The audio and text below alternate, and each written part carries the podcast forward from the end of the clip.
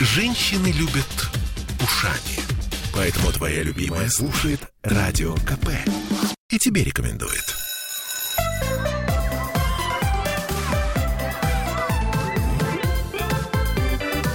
Родительский вопрос. 11.03 в Петербурге, и мы начинаем разговор.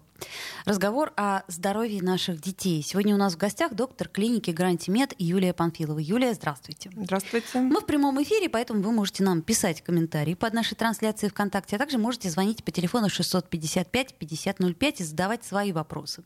Ну, начнем мы все-таки со статистики. А, у меня есть э, такие сведения, что от 12 до 15 процентов детей сейчас полностью здоровы. От 12 до 15. То есть, соответственно, все остальные дети имеют некие ограничения по здоровью. Да? Там можно разбить это на категории. Вот мы до эфира об этом говорили. Вообще, почему это происходит? Что за ужас? А, ну, дело в том, что такая статистика, она неудивительна для сегодняшнего мира. То есть э, дети, которые проживают в нашей стране, статистику которых мы озвучиваем, да, состояние здоровья, они не уникальны в этом отношении. Да, то есть во всем мире такая тенденция прослеживается, что состояние здоровья детей э, да, действительно, оно не улучшается, и примерно соотношение групп здоровья, оно в большинстве стран остается таким вот э, стабильно не улучшающимся в течение последних десятилетий. А, да, действительно, в различных регионах нашей страны от 12 до 15 процентов детей имеют диагноз здоров, клинически здоров, то есть дети, не нуждающиеся в медицинской помощи угу. а, никоим образом. А, вторая по численности группа здоровья у нас вторая.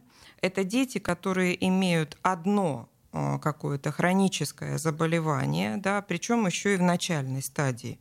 То есть такие заболевания, например, как миопия, как незначительные там изменения анатомические какие-то, ну, дополнительные окошко не закрылось, да, Да, дополнительные угу. хорды в сердце и так далее. То есть одно состояние. Третья группа здоровья уступает второй, да, и это дети, имеющие уже два и более хронических заболевания, причем уже в такой а, стадии развития процесса. Ну и четвертая, пятая группа здоровья – это дети-инвалиды. Да? Она тоже небольшая, она менее даже, чем а, группа абсолютно здоровых детей. Поэтому э, мы не можем сказать, что э, это такая ситуация экстраординарная. Да? Она плавно развивается и течет в таком направлении. Для того, чтобы понять, почему такая ситуация, да, мы э, должны посмотреть, а какова структура заболеваемости да, в разных возрастных группах детей, имеющих разные группы здоровья. Угу. И если мы посмотрим на эту структуру, мы и поймем, а почему, собственно говоря, говоря, у нас растут те или иные заболевания. И почему детей, не имеющих абсолютного здоровья, становится все больше. Давайте попробуем разобрать. Да, давайте попробуем разобрать. Если мы поговорим о детях до 15-летнего возраста, то в этой возрастной группе доминируют заболевания а, опорно-двигательного аппарата, желудочно-кишечного тракта, органа зрения да, и э, неврологические изменения. Ну, с, с органами зрения вроде бы понятно, почему. Да, да? Да, То есть да, вы а, конечно. отберите прежде всего у своих детей гаджеты и не давайте им постоянно в них сидеть. Тогда, может быть, не так страшно будет... Э, э Отобрать нельзя. Отобрать да, можно что, ограничить. Потому что научно-технический прогресс идет вперед, надо идти в ногу со временем, а вот организовать себе режим работы в гаджетах, угу. это обязательно нужно сделать. Потому что, с одной стороны, хочется узнать новое, а с другой стороны, надо и здоровье сохранить, да, угу. потому что здоровье дар уникальный. Чем надежнее мы его сохраним в детстве, тем будет дольше наша продолжительность жизни, качество ее будет иным. И, конечно, его надо беречь, как старинная русская поговорка, которая... Прочесть. Да, про честь, которую нужно беречь э, с молоду, да, платье с нову. И эта поговорка повторяется в «Капитанской дочке», да, у Александра Сергеевича Пушкина постоянно. То же самое можно сказать и про здоровье, что его нужно беречь с молоду. И совершенно справедливо высказывание нашего выдающегося российского, советского писателя и поэта Сергея Михалкова о том, что сегодня дети, завтра народ. И, конечно, сохранять здоровье детей – это важная государственная задача. И задача для родителей, конечно же, сохранять здоровье детей. А если говорить далее, ну, понимаем, что если желудочно-кишечный тракт, да, ну, проблемы, Правильное связанные питание, с ним, чипсы, мы- Макдональдс Совершенно и верно. прочее. Совершенно верно. А вот если поговорить о состоянии здоровья детей от 15 до 17 лет, там на первое место выходят травмы травмы и отравления. И вот здесь возникает проблема, почему это происходит. Ну, тоже а, наверняка все знают и в социальных сетях, и по телевидению а, показывают эти аспекты, А, когда дети экстремальными а, занимаются видами, даже это не спорта, а увлечениями, Мгм. да, прыгать с высоты э, вагона, да, перепрыгивать железнодорожные пути, э, крыши зданий на роликах, да. Я не очень, э, конечно, могу э, правильно назвать терминологически эти занятия, но мы знаем, что травматизм растет по этой причине. Поэтому это тоже важная позиция развить в детях понимание рисков своих. Ну тут да. есть один нюанс. Я вспоминаю свое детство и помню все эти э, прыжки по крышам, гаражи, э, м, так сказать, поедание гудрона и прочее, прочее. И как-то вот, ну ничего, как-то вот были здоровы. Ну, может быть, конечно, не настолько, но... Просто повезло. Я так думаю, что просто повезло, потому что а, я по своей первой специальности детский хирург, Так. да, с многолетним очень стажем, и как раз такие случаи а, травматизма встречала в своей практике постоянно, когда упали э, с дерева, забравшись на него зачем-то, да, перелом а, плечевой кости, перелом бедренной кости, когда забрались, как вы говорите, на крышу гаража, да, все это было. Просто кому-то немножечко везет, а кому-то не очень. Понятно, чистый Ну, фатум. Хорошо, давайте да. чуть-чуть об опорно-двигательном поговорим. То есть про э, зрение понятно, про э, ну, здоровое питание уже, я не знаю, я уже семь копий сломала, чтобы объяснять, как и почему нужно здорово питаться. Совершенно верно, да. Про опорно-двигательный аппарат. А, Статическая нагрузка длительная, да, нерегулируемая в течение дня, сказывается неблаготворно. То есть мы говорим о таких заболеваниях, как сколиоз, да, сколиотическая осанка, да, это слабость э, мышечного аппарата, то есть нетренированность детей. Конечно, все это имеет место быть. И э, вторично потом э, приводит еще и к иным нарушениям, да, связанным с нарушением кровообращения тоже. А В связи с этим очень важно понять, что вообще профилактика, да, здоровья, она складывается из каких компонентов? Это правильное питание, это отрегулированный режим дня, Это да, когда режим дня сбалансирована статическая нагрузка в положении сидя, да, за учебником, за компьютером, и прогулки, и физические упражнения. То да. есть вот это мы писали, мы писали, наши, Наши пальчики, пальчики устали. Это устали. не глупость, а это необходимость. Совершенно Так. верно. И, а, конечно, здоровый, полноценный сон. Да?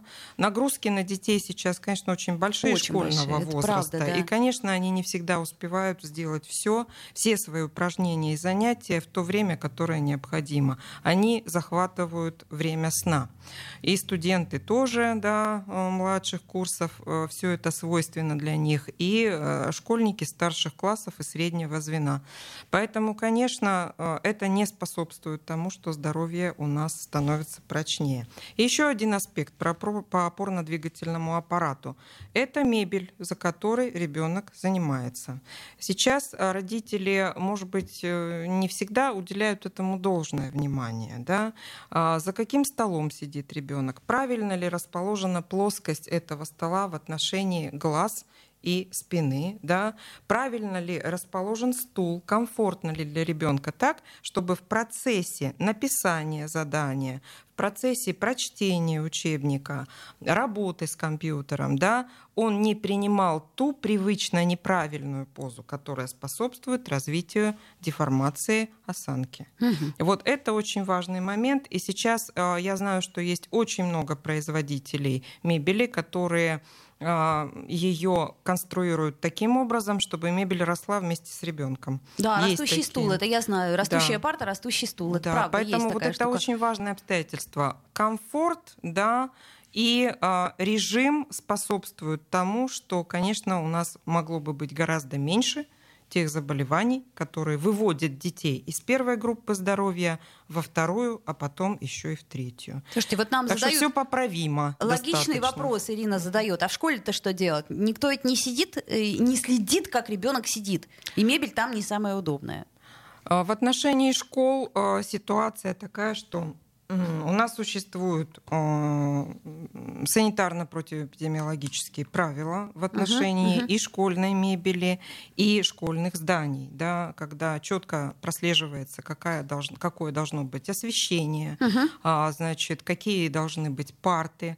Нет, эти требования есть. То есть они есть, и Другое- волноваться не нужно. По поводу школы уж точно, да? Но, может быть, не волноваться, я, конечно, не представитель школьного образования, но я сама мама, да, у меня сын закончил только что 11 классов и, и поступил э, в химико-фармацевтический университет, на фармацевтический Здорово. факультет учится здесь золотой медалист.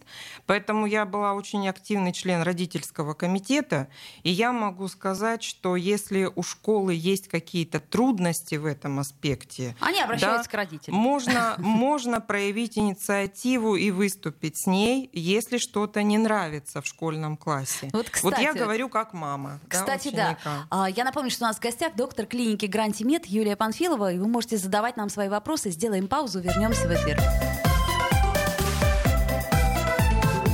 Родительский вопрос. Я слушаю «Комсомольскую правду», потому что «Радио КП» — это корреспонденты в 400 городах России. От Южно-Сахалинска до Калининграда. Я слушаю «Радио КП» и тебе рекомендую.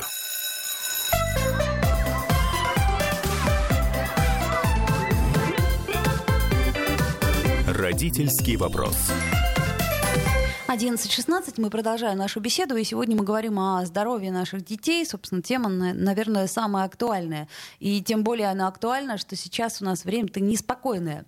У нас в гостях доктор клиники Грантимед Юлия Панфилова. И э, вот какой вопрос. Вот сейчас, э, в то время как у нас пандемия, причем, не знаю, там волны, не волны, но все болеют, все умирают, в общем, все страшно. А что с детьми-то? Им же вроде как вакцину делать нельзя. А профилактика? А, Совершенно верно. Благодарю вас за вопрос. Вопрос очень правильный и своевременный. Действительно, государственные э, медицинские организации сейчас заняты ликвидацией да, последствий и работой непосредственно а, в, в волнах ковидной инфекции, да, а, которая уже третий раз, э, в общем, накрывает нас. А, И все силы, конечно, брошены на э, решение вот этих вопросов актуальных. Дети, конечно, болеют ковидом меньше, чем взрослые, да, менее тяжело, хотя сейчас есть абсолютно разные возрастные группы детей, которые подвержены а, и стали жертвами данного заболевания, данного вируса. А в этой э, ситуации, конечно, возрастает роль частных медицинских организаций, которые могут предложить родителям продолжить профилактический контроль над состоянием здоровья ребенка. Вот они родителям в помощь. И коль скоро я вот являюсь представителем медицинского центра Грантимед, э, который э, успешно позиционирует себя на рынке медицинских услуг уже более 15 лет, доказав свою стабильность, доказав свою компетентность, я могу предложить вниманию родителей обратиться именно э, в нашу медицинскую организацию, поскольку в ней реализуется несколько пазл-программ для детей разного возраста, включающих и диагностику, и а, иммунопрофилактику инфекционных заболеваний, и диагностические обследования.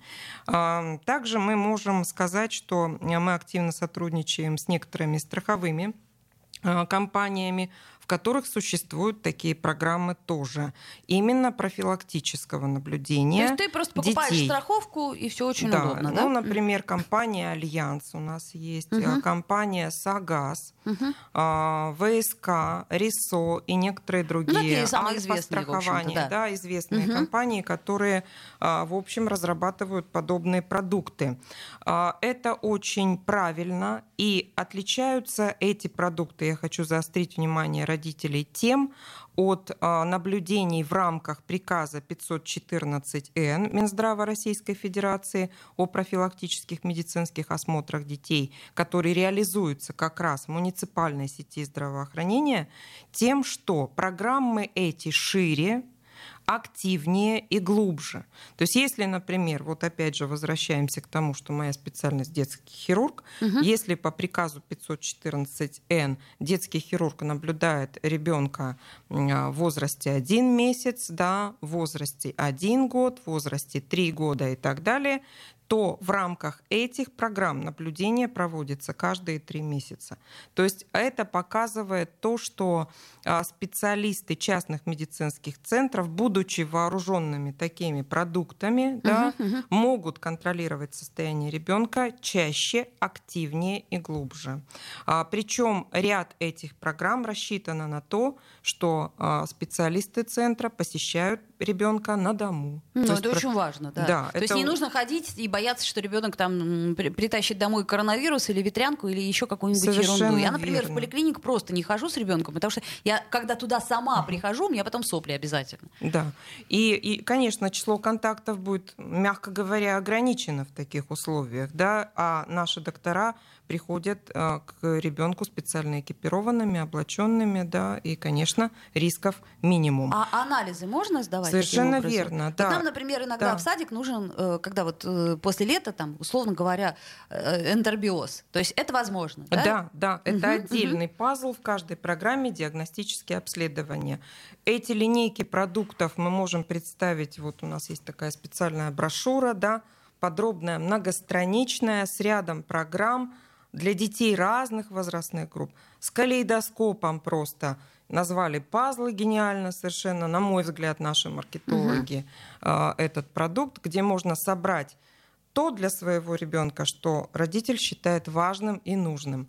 И еще важный момент в отношении снижения числа контактов – у нас практикуются еще и телемедицинские консультации, как важная составляющая динамического наблюдения за ребенком. То есть это теоретически э, мы как бы если ребенок уже наблюдался, то ну, как, как бы течение, да, можно да, уже. То есть да. телемедицина, это я напоминаю нашим слушателям, это удаленные консультации, да. А вот нас задают вопрос, Евгения, так, педиатр приходит, а, а самая младшая возрастная группа какая? Я так понимаю, что это вопрос скорее про неонатологию. Значит, Если наша наблюдаемая группа, вот программа Light в клинике от нуля до одного года. А, ну это вот как раз тот от самый нуля. неонатолог, который, Совершенно верно. я помню, у нас наблюдал с буквально момента рождения, приходил к нам в гости, смотрел, чтобы все было хорошо, взвешивал, измерял, там, измерял голову, всякие там ножки, ручки, трогал животик и прочее. Да. Совершенно это, верно. Слушайте, ну на самом деле это очень здорово, потому что если еще и анализы можно э, сдать э, на дому и дистанционно, то да. мне кажется, это очень сильно сохраняет э, психику малыша, потому что Совершенно. я помню, мы пришли в э, обычную поликлинику к Лору, а он не умел горло показывать. И Лора ему так глубоко засунул эту палочку, что, извините, его вырвало. И с тех пор он поликлинику просто на дух не переносит, потому что он помнишь, что в этом кабинете мне только справку надо было сделать. Он, нет, не пойду ни в какую. Я думаю, боже, что же делать? А нам надо было проверить наличие ушных пробок, есть они или нет. То есть, э, как это сказать, сохранить э, позитивную коннотацию к медицине, это очень важно. Это как стоматолога. Мы в детстве боялись, а сейчас стоматологи уже совершенно другие. То есть вот можно их не бояться. Кстати, а стоматологической у вас нет помощи, да? Ну, пока нет. Но будем ждать. То есть да, стоматологическая конечно. помощь тоже предполагается. Это очень здорово. То есть вообще я э, считаю, что страховку особенно когда у тебя есть маленький ребенок, ее, конечно, лучше дополнительно приобретать. Еще у меня вопрос такой. А вот как вы относитесь к семейной медицине? Вот я считаю, что это очень перспективная история, чтобы, э, как бы, ну, грубо говоря, врач наблюдал всю семью для того, чтобы было понятно, ну, грубо говоря, анамнез. Ну, вот это тоже э, важная составляющая семейный врач, да. И клиника наша, она тоже семейная. Но особенность семейной медицины заключается не только в том, что ведет один доктор, да, всю семью. Так. А все-таки мы привлекаем и других специалистов тоже, поскольку э, спектр знаний, которые требуются в этой связи э, доктору, огромен, да, от женского здоровья и мужского до детского, до периода новорожденности. Поэтому, конечно, такой доктор важен и нужен, и они такие доктора у нас есть. Но также важно и уметь э, привлекать других специалистов клиники к ведению данной семьи. Ну, то узких есть специалистов. Узких специалистов, таких как кардиолог, грубо говоря. Кардиолог, да? гинеколог для мамы нужен, да, уролог, андролог для папы и так далее, геронтолог для бабушки и дедушки и неонатолог для новорожденного малыша. Но в целом это возможно, да? да вот семейная конечно. медицина у вас существует. Я конечно. искренне Клиника считаю, семейной медицины это очень важная что, что позиция. Эта история, она, собственно, как пошла с царской России, да, так хорошо бы, чтобы она не прерывалась. У нас какой-то был даже государственный эксперимент, насколько я помню, и были даже в поликлиниках одно время попытки сделать семейного врача, но почему-то это не прижилось. А при всем при том, э, ведь анамнез тоже важен. Если есть какие-то наследственные заболевания, там у бабушки, например, uh-huh. то, соответственно, ты можешь прогнозировать теоретически, что у ребенка будет то же самое. Или там какие-нибудь а- аллергии, наследственные. Да. Если совершенно у мамы верно. четко совершенно аллергия на красные яблоки, то неплохо было бы проверить, нет ли этой аллергии у ребенка. А если есть, то понятно, откуда она берется хотя бы, да, и так далее. Конечно, наследственность во многом определяет наше состояние здоровья, да. То есть процентное соотношение достаточно большое наследственности а, в нашем состоянии здоровья. Многое, конечно, зависит и от нас самих, как мы а, будем его сохранять. Но наследственность играет очень серьезную роль, поэтому, естественно, изучение анамнеза, я абсолютно согласна, семейного, играет колоссальную роль в плане прогнозирования каких-то заболеваний, осложнений у будущего ребенка или уже имеющегося малыша. Но тут есть, конечно, нюансы. Если вы э, посмотрите, то в наших э, обычных поликлиниках э, время на пациента чуть ли не 7 минут. И из этих 7 минут, прости господи, они большинство времени, к сожалению, пишут, пишут, пишут, пишут, пишут. А так посмотреть ребенка, ну, в основном времени не остается. То есть это не, не минус им, но ну, вот такие вот реалии. А тут э, очень важно, чтобы в особенности в юном возрасте, вот от нуля, э, очень внимателен был бы неонатолог и ничего бы не пропустил. Так, у нас буквально минута до конца этой четверти. Давайте вот еще на вопрос ответим. Это, видимо, с предыдущего еще остался. Как укрепить скелет, чтобы снизить последствия травмы? И вообще, возможно ли такое? Спрашивает нас Ирина. А если уже травму ребенок получил, да, то есть имеющаяся травма, угу. нужна реабилитация да, после травмы. Комплекс реабилитационных мероприятий всегда можно подобрать а, в рамках а, любой медицинской организации, которая имеет лицензию на а, реабилитацию пациентов, угу. да, перенесших травмы. А, там а, занимаются специалисты ЛФК, там занимаются массажисты, там занимаются физиотерапевты активно реабилитацией с использованием упражнений как в воде, так и с использованием специальных тренажеров и так далее. Да, конечно, возможно, в специальной медицинской организации, которая рассчитана на данный контингент пациентов. Безусловно, угу. возможно. Друзья мои, если у вас возникают какие-то вопросы, то вы их можете писать нам э, в трансляции ВКонтакте. Мы постараемся на них ответить. Также у нас есть телефон прямого эфира 655-5005. И если какие-то вопросы возникают, и вы э, с трудом можете их сформулировать на бумаге, то звоните нам. Сделаем паузу, вернемся. Родительский вопрос. Я слушаю Радио КП, потому что здесь самые жаркие споры и дискуссии. И тебе рекомендую.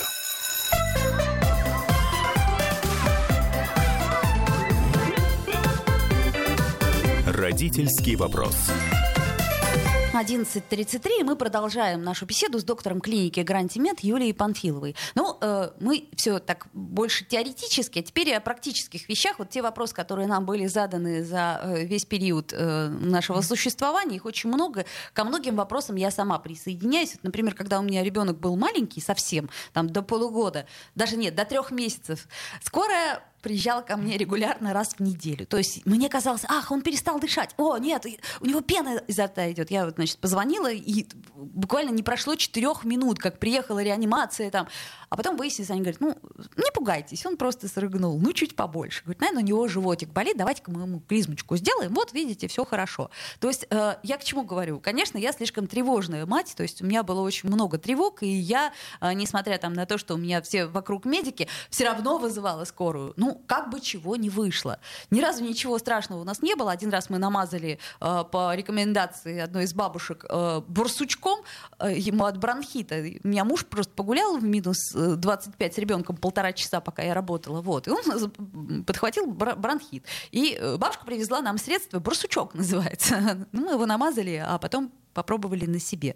В общем, мы вызвали скорую, потому что он орал так, очень uh-huh. острая штука. Это к примеру. Так вот, это я о чем говорю? О том, что когда на самом деле нужно вызывать скорую, чтобы не отвлекать медиков постоянно. Ну, а то, что мамы так реагируют на состояние здоровья детей, это совершенно нормальная реакция это не психоз. любой мамы. Хорошая мама будет всегда переживать за состояние ребенка. Более того, я вам хочу сказать, даже если мама врач, она также будет переживать и волноваться. Но единственное, конечно, она будет решать для себя вопрос, надо скорую вызывать все-таки или будет справляться сама. А что я могу сказать? Когда необходима скорая помощь обязательно? Первое, если ребенок получил травму.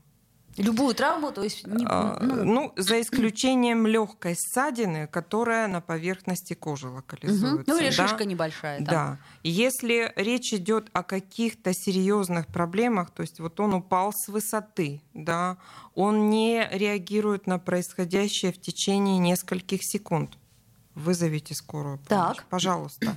Потому что в данном случае как говорят в детской хирургии, лучше гипердиагностика. Это правда. Лучше, предупри... Э, лучше э, так сказать, подумать о худшей ситуации и попытаться разрешить ее, чем не доглядеть. И в итоге это аукнется очень тяжелыми проблемами. Поэтому травма, да, травма? если, если связано с этим вопросом. Если у ребенка гипертермия, повышение температуры тела выше 38 градусов все-таки позовите врача. Я не говорю обязательно о неотложке, но я угу. говорю о враче, который должен посетить вас на дому. Угу. То есть не обязательно вызывать а, скорую именно помощь, да, петербургские неотложки, а важно, чтобы доктор осмотрел на дому, просто пришел, да, и поглядел. Так, выше что, 38? Да, выше 38. Дальше. В отношении этого жаропонижающие средства мы тоже советуем выше 38 градусов, 38 и выше. До 38 температуру мы не советуем родителям сбивать, потому что это э, снижает иммунитет, да, снижает да? защитную реакцию организма. То есть есть, есть такое понятие, как э, субфибрилитет, да, насколько да, я понимаю? температура. И ее да, есть фибрильная. сбивать нельзя, если э, э ну, как бы у ребенка нет никаких дополнительных uh-huh. аллергических реакций. Ну, бывает такое, что там, к uh-huh. примеру, очень плохо uh-huh. переносит температуру, да, ну uh-huh. вот uh-huh. взрослые uh-huh. тоже. Это очень важный момент. Друзья мои, запомните, не нужно сбивать температуру, которая невысокая. До 38 не сбиваем. Так, хорошо. А если выше 39, вот тогда скорая помощь нужна. Так, выше 39. То есть здесь уже очень угу. тревожная ситуация, и пока придет доктор в таком размеренном порядке, угу. да, на осмотр пройдет драгоценное время, здесь его упустить нельзя. Так. Третье обстоятельство – отравление когда мы видим неукротимую рвоту, когда мы видим диарею, да, постоянную, uh-huh, uh-huh. надо вызвать. Почему? Потому что чем младше ребенок, тем более угрожаемая по обезвоживанию данная ситуация. Вот здесь вызвать врача обязательно нужно. А, именно неотложную помощь. Так, То есть здесь надо решить вопрос. Все остальные проблемы, которые связаны, как мы уже с вами только что сказали, температура ниже 38, ухудшение общего самочувствия, появление а, симптомов иных заболеваний, то есть кашель, одышка, а, ринорея, то есть насморк, да, это требует посещения врача. Но не да? срочно. То есть Но это... не экстренно, да, вот так. И острая боль в животе. Острая без боль в животе диареи, всегда, да? да, без диареи и э, рвоты. Вот это обязательно э, нужно сделать, потому что чем, с чем связана острая боль в животе, должен разобраться врач-специалист. И я как детский хирург могу сказать, что ну, просто пример приведу. От года до трех лет у детей острый аппендицит встречается редко. Uh-huh, да? uh-huh. Редко. Но если редко, то, как у нас говорится в народе, то метко. Ну, понятно. Да? У нас всего 6 часов для того, чтобы распознать, что это именно аппендицит, а не кишечная колика. Для того, чтобы провести оперативное вмешательство и предупредить возникновение перитонита, вылечить который ну, очень тяжело, где бы, в какой бы клинике ребенок ни находился. То есть острая боль в животе – это тоже показание для того, чтобы пригласить к себе неотложную помощь. Так, понятно. Острый животик, как это называют, да? Да, совершенно верно. А вот э, еще у меня вопрос по поводу сыпи. Я просто помню, как у нас э, в садике а, объявили карантин по ветрянке, и э, я ей не болела, сделала срочно прививку, обошлось все, но я видела, как у ребенка в душе вдруг просто вот тык тык-тык поштучно стали появляться эти пятнышки, mm-hmm. что делать? То есть в случае сыпи, когда стоит вызывать э, скорую неотложку, когда не стоит? Вот все-таки мы а, так общо сейчас с вами скажем, в общем, что неотложная помощь нужна тогда, когда состояние здоровья ребенка угрожает его жизни. А вот как определить? Да? Вот тут... а, если сыпь появилась, да, но при этом нет одышки, но при этом в порядке работает сердечко, да, угу. имеется в порядке пульс, он не участился, он не, угу. не стал реже значительно. В принципе, ребенок чувствует себя удовлетворительно, неотложку вызывать не нужно, нужно пригласить врача. Ну да, следующее да. утро спокойно. То есть я почему в этот же день ну, можете ну, по пригласить? статистике я обычно знаю, что все вот эти проблемы они почему-то случаются вечером, там часов в 9 вечера, и ты такой, а, господи, что это, что это? И еще один момент: если это случилось вечером, да, и состояние не входит вот в тот обязательный перечень, который мы сказали, травма, диарея, рвота, острый живот, да, гипертермия выше 38-39. И если в этот перечень состояния не входит, понаблюдайте немножечко за ребенком. То есть вот в 8 часов вечера началось состояние, давайте понаблюдаем час, полтора, не стало хуже, не ухудшается состояние, ну, значит, давайте, наверное, до утра мы сумеем это отложить. Если же вы видите, что да, вследствие, может быть, паники, вследствие, может быть, дискомфорта состояние ухудшается, угу. но можно вызвать и скорую. Понятно. То есть да. э, тут, как это сказать, лучше, извините, перебдеть, чем Кон... недобдеть. Конечно, согласна. Хорошо, тут еще вот такой вопрос, который, собственно, задают все и вся, это про витамины вопрос. Uh-huh. Ну вот сейчас осень настала, вроде как э, иммунитет у нас снижается. У меня всегда были вопросы к витаминам. Вот неужели вот эти вот все горошки, они хоть что-то дают? И можно ли просто так? Вот я решила, так, надо ребенку повысить иммунитет, а не дать ли мне ему витаминов? Пойду-ка я куплю какие-нибудь подороже, покрасивше,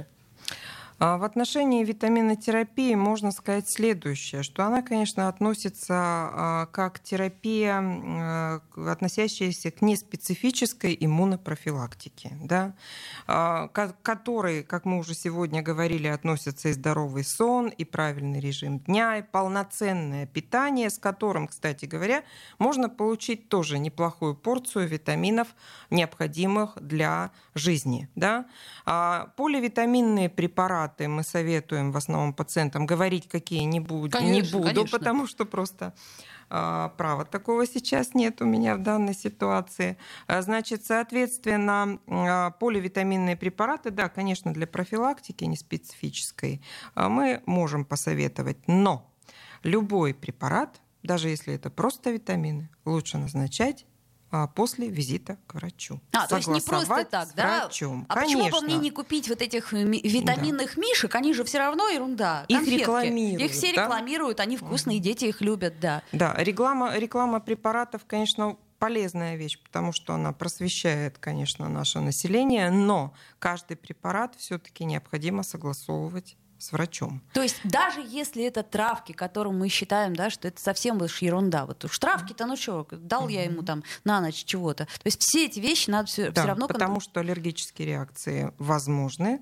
Угу. Крайняя форма аллергической реакции анафилактический шок, которая может быть непредсказуемая вообще. А вот это, кстати, тоже, наверное, повод для вызова скорой помощи, да? Да, это позов, угу. повод для вызова скорой помощи. Анафилактический шок, тяжелейшая реакция. Но это связано с нарушением дыхания, да, сердцебиения и так далее, и так Но ну, далее, а не увидите. только сыпь. Да, вы увидите, что ну, угрожающей жизни состояние, да, конечно, обязательно требует неотложки.